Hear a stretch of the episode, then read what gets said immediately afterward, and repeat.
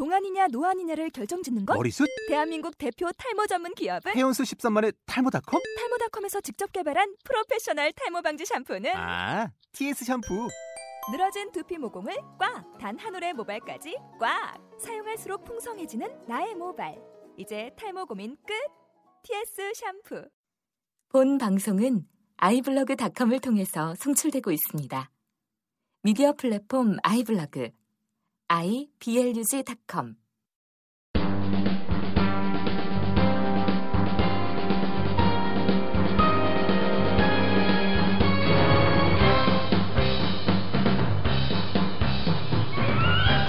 Welcome to Kim Sam English. 안녕하세요. 김쌤 영어 김쌤입니다. 포스팅 내용을 김쌤이 읽어드리면 더 느낌이 잘 전달될 거라는 생각에 이렇게 오디오 파일을 올려봅니다. 반갑습니다, 여러분.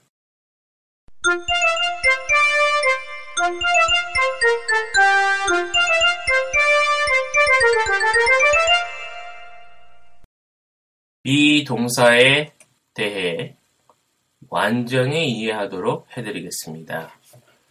I'm happy를 나는 행복합니다. 라고 네이티브는 생각하지 않고 나는 있습니다. 행복한 상태로 로 순차적으로 이해할 수 있다고 하였습니다. 몇 가지 예문을 들어보겠습니다. You are so beautiful. You are so beautiful.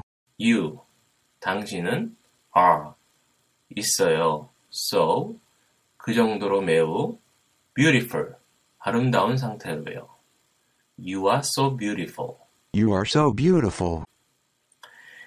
He's very nice to me. He, 그 남자는 is, 있네요. very, 매우 nice, 멋진 상태로 to, 대상은 me, 접니다. He is very nice to me. He is very nice to me. She is too good to me. She, 그녀는 is, 있네요. to, 너무나 good, 친절한 상태로 to, 대상은 me, 저죠. She is too good to me. Don't be silly.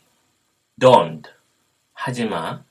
be, 있는데 silly, 어리석은 상태로 말이야. Don't be silly. 자, 의문문에서는 이렇게 이해할 수 있었죠. Is he nice to you? Is 있나요? He 그 남자는 nice 멋진데 to 대상은 you 당신이죠. Is he nice to you? Is he nice to you? Is she good to you? Is 있나요? She 그 여자는 good 친절한 상태로 to 대상은 you 당신이죠. Is she good to you? Is she good to you? Where am I? Where 어디에 am 있나요? I 제가 말이죠. Where am I? 자, 또한 상태와 동작에 대한 설명을 일전에 하였었습니다. 비동사와 함께 쓰면 상태이고, 비동사와 없이 쓰이면 동작이라고 하였습니다. 그랬더니 비동사로 구분하면 쉽겠다고 말씀하셨습니다. 이 말이 틀린 말은 아닙니다. 그러나 김쌤이 의도한 결과는 아닙니다. 이 말이 무슨 뜻입니까? 말은 맞는데 의도한 바는 아니다. 라니요. 그러면 김쌤의 의도는 무엇이었습니까? 김쌤의 의도는 상태냐, 동작이냐 구분하는 방법을 궁금해 하시기에 설명을 드렸을 뿐인 것입니다. 그러나 여러분이 영어로 말할 때 상태냐, 동작이냐를 구분하는 것을 바라는 바는 아니라는 점입니다. 이를 설명하기 위해 김쌤은 공중목욕탕 사파까지 넣었는데 또 잘못 전달이 되었나 봅니다. 아기가 상태냐 동작이냐를 구분하면서 말할까요? 상태냐 돈- 존재냐 설명은 한국인에게 영어의 성질을 설명하기 위해 말씀드린 것이지 네이티브는 이런 생각하면서 말하는 것이 아닙니다. 자꾸 어떤 규칙을 만들어서 말하는 데 있어 스스로 올가매지 않았으면 합니다. 우리의 뇌는 그놈의 규칙을 만드느라 심포의 자연스러운 체득을 방해합니다. 자판 배열에는 기역, 니은, 디귿, 리을, 미음, 미읍, 시옷, 이응처럼 배열되어 있는 사전처럼 순서가 되어 있지 않습니다. 그러나 아무런 규칙이 없어도 우리 심포는 체득이라는 원리에 의해 잘만 기억하고 자동 반사적으로 느낌에 따라 키보드를 쳐댑니다. 말 역시도 마찬가지입니다. 인간의 원초적 동기인 표현하고자 하는 마음은 조사가 없는 언어에서는 저절로 방금 전 단어를 덧붙여 추가 설명할 수밖에 없습니다. 그리고 각각의 단어는 고유의 파동이 있고 그 파동은 심포에 전달되면 저절로 이미지와 느낌으로 재생이 되게 되어 있습니다. 마치 텔레비전 채널을 구로, 구로 돌리면 KBS가 수신되어 모니터 화면에 전파 파동이 이미지로 뿌려지는 원리와 같습니다. 여기에 무슨 규칙이 있는 것이 아닙니다. 저절로 되는 것입니다. 여러분은 텔레비전 설계도를 이해할 필요도 없고 텔레비전의 구동 방식을 이해할 필요도 없죠.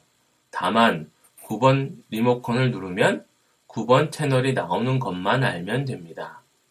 나머지는 텔레비전이 알아서 저절로 해결해 줍니다. 우리의 몸은 텔레비전보다 훨씬 더 정교하고 복잡하게 만들어져 있습니다.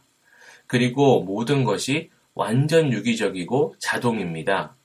우리는 거기에 무슨 규칙을 부여할 필요가 없습니다. 들리는 파동과 그에 따른 이미지를 떠올리는 연습만 하면 나머지는 자동으로 심포에 이미지가 그려지고 심포에 그려진 이미지는 자동으로 입에서 음성으로 파동치며 나가게 되어 있습니다. 부웅 소리를 들으면 저절로 우리는 비행기가 떠올려집니다. 이건 우리의 의도에 의한 것이 아니고 자동으로 심포에 텔레비전 나오듯이 뿌려지는 것입니다. 텔레비전이 심보다 훨씬 못한 인간이 만든 기계일지라도 정확히 이미지를 그려댄다면 인간을 설계하신 분은 얼마나 우리의 심포와 그와 관련된 생태학적 설계를 정확히 만드셨겠습니까? 아무런 걱정이나 고민하지 마세요. 다 되게 되어 있으니까요. 이렇게 되기 위해서 악이나 유아가 아닌 사람은 다음의 원칙을 꼭 지키셔야 합니다. 제발 김쌤의 글들로 인해 규칙을 만들고 자신이 만든 규칙으로 영어를 이해하려 하지 말고 규칙을 없애고 분석하지 않고 파동 그대로 받아들이도록 해주시기 바랍니다. 그것이 모국어식 언어 습득 방법입니다. 아기는 IQ가 30밖에 되지 않기 때문에 머리가 똑똑하지 않아서 분석하거나 새로운 규칙을 찾을 수 없기에 이렇게 저절로 됩니다. 그러나 어른은 아기보다 훨씬 머리가 좋아서 분석하고 규칙을 만들어 스스로 그 규칙을 따라 말하고자 자신을 올가매어 말을 못하게 되는 것입니다.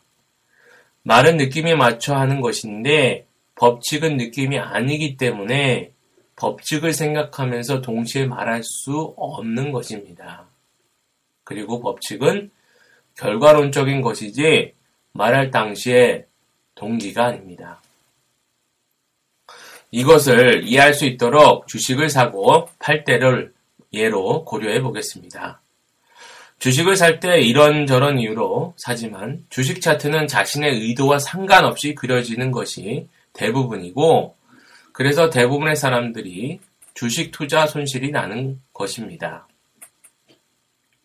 그런데 그 손실이 난 차트를 어떤 법칙이 있었노라고 주식 전문가는 법칙을 적용시켜 설명을 합니다. 나중에 적용하는 그 주식 법칙이 바로 문법과 비슷합니다. 이처럼 법칙은 후행적인 것이어서 그 법칙에 맞춰 주식을 사도 결과는 그 법칙을 따르지 않는 경우가 대부분이고 그래서 또 다른 법칙으로 분석합니다. 따라서 법칙은 그저 소설에 지나지 않게 됩니다. 다시 말하자면 주식 차트는 법칙에 맞게 그려지는 것이 아니고 그려지고 나면 거기에 적용되는 법칙이 있는 것입니다. 이와 비슷하게 말은 마음대로 그려지는 음성입니다. 주식 차트와 같은 것입니다. 그 결과인 말을 놓고 이리저리 분석해서 만든 문법은 언어의 실체가 아닙니다. 그 말의 실체는 그 당시 말한 사람의 마음의 동기입니다. 만일 주식에 적용시킨 법칙이 그 주식 차트가 그려진 이유, 곧 실체라면 주식 박사님들은 빌 게이츠가 부럽지 않게 부자가 되어 있을 테지만 그 많은 법칙을 줄줄이 깨고 계신 그분들은 다른 분들을 컨설턴트 할 뿐, 빌 게이츠가 되지는 못합니다. 이렇게 주식의 결과를 예측할 수 없는 것은 주식은 어떤 규칙을 따르는 것이 아니고 다수의 매수자와 매도자의 심리 상태에 의해 그려지는 것이기 때문에 규칙을 많이 알아도 사람의 마음을 알 수 없어서 주식이 올라갈지도 내려갈지도 제대로 맞추기 어렵습니다. 이 50%의 확률도 대부분 못 맞춰서 차액 실현하여 고소득을 올리는 사람들은 아주 아주 극소수에 지나지 않습니다. 주식 차트가 사람의 심리 상태를 나타내는 것과 같고 이것은 사람의 심리를 그리는 언어와 동일한 원리로 이루어지기 때문에 비유적으로 설명하는 것입니다. 요점은 언어 법칙은 그저 그 언어의 특성을 분석한 것일 뿐이라는 점입니다. 말하는 사람은 그 언어 법칙에 맞게 말하려는 의도로 말하지 않는다는 점입니다. 그래서 유아들과 학교를 전혀 다녀보지 못한 분들이 문법을 몰라도 말할 수 있는 것입니다. 그러니 여러분들이 상태니 동작이니 구분하는 것 자체가 무의미하다는 점입니다. 말할 때 그런 것 생각하면서 말하는 것이 아닙니다. 그저 자신의 의도를 표현하고자 말하는 것일 뿐이라는 점입니다. 김쌤이 설명한 동작이나 상태의 개념은 여러분들이 학교에서 배운 비동사에 대한 이해를 돕고자 설명한 것일 뿐입니다. 말할 때 이건 동작인가? 아니, 상태인가? 이렇게 생각하면서 말하는 게 절대로 완전히 아닙니다. 이렇게 생각하면서 말하시는 분은 잘못하고 계신 것입니다. 그럼 어떻게 하는 것입니까? 상태냐, 동작이냐를 구분하지 말고 앞선 예문에 비동사를 썼으면 비동사로 의문문을 만들고 비동사가 없으면 do, does, did로 의문문을 만드는 것입니다. 확신의 정도를 묻는 말은 잘 알다시피 must, can, could, will, shall, would, should, may, might 까지로 묻는 말로 만듭니다. 이때도 주의점은 형식 중심으로 생각하면서 말하면 안 된다는 점입니다. 이 말이 무슨 뜻입니까? 아, 위에 is를 썼네? 그럼 is로 의문문을 만들어야지? 라고 생각하면서 말하면 안 된다는 것입니다. 이 방식은 문제풀이입니다. 말은 문제를 풀려고 말하는 것이 아니라고 누누이 여러 번 말씀드렸는데 이렇게 하시는 분이 상당수 계시는 것 같습니다. 이게 아닙니다. 그럼 어떻게 해야 합니까? 문답 영장 미션이 한글로 적혀 있습니다. 그 의도로 말해야 하는 것입니다. 그러나 이 한글로 된 표현은 영어식으로 그리기 위해 말할 대상의 이미지를 묘사하는 것일 뿐입니다. 한글을 떠올리라는 것이 아니고 단지 이미지만 그리고 이후 영어식으로 다시 그리는 것입니다. 결국 의도는 그것이지만 그 이미지를 영어식으로 다시 그리는 것입니다. 그럼 영어식으로 다시 그리는 것은 무엇을 의미합니까? 방금 전 단어 덧붙여 설명하는 방식이 영어식입니다. 그러면 방금 전 단어 덧붙여 설명하는 방식은 무엇을 의미합니까? 각 단어별로 느낌을 실어서 말하자면 말하면서 부적분을 덧붙여 설명하면서 말하는 것을 의미합니다. 따라서 is를 말할 때 위에 is를 썼으니까 의문을 만들 때 is를 써야 하니까 라는 생각으로 말하면 절대로 아니 아니 아니 아니 아니 아니 아니 됩니다. 제발 점점점점점점 그게 절대로 완전히 아주 완전히 아닙니다. 이렇게 하시는 분 상당히 있는 것 같습니다. 다 김쌤 불찰이지요. 이제부터는 이렇게 하기 없기입니다. 그럼 어떻게 합니까? 이지의 의미가 뭐죠? 대화에 끼지 않은 사람이나 물건의 존재를 물어보는 말이지요. 그 느낌으로 물어보는 것을 의미합니다. 그리고 형성문에서는 서술하는 것입니다. 이게 전부입니다. 국어로 굳이 바, 바꾸자면 있나요? 있어요가 되겠지요. 직순 해석에서 매번 이렇게 해드립니다만 꽤 많은 분들이 이걸 그저 한국어로 번역한 정도로만 생각하지 말할 때 이렇게 생각하지 않는다는 것이 문제입니다. 그리고 국어값이 아니고 느낌이나 이미지로 있나요? 비슷하게 느끼면서 is를 표현하려고 발음해야 합니다. 그래서 김쌤 영어 모국어법 전자책에서는 이 부분만을 트레이닝하라고 수십 페이지를 할애해서 문답 영작을 해드렸습니다. 무료이니 다운받으셔서 반복 연습 바랍니다. 김쌤이 여러 번 말씀드립니다.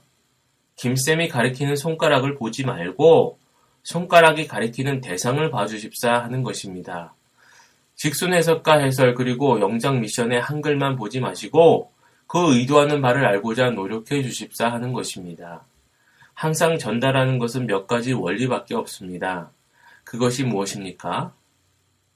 말은 마음대로 말한다. 복잡하면 가짜다. 어려우면 가짜다. 말은 문제 풀려고 말하는 것이 아니고 표현하고자 말한다. 말은 문법에 맞게 말하는 것이 아니고 말하고 나면 문법에 맞게 된다. 같은 발음 같은 뜻, 다른 발음 다른 뜻. 이게 원리 전부입니다. 이 설명 중에 어려운 말이 있나요?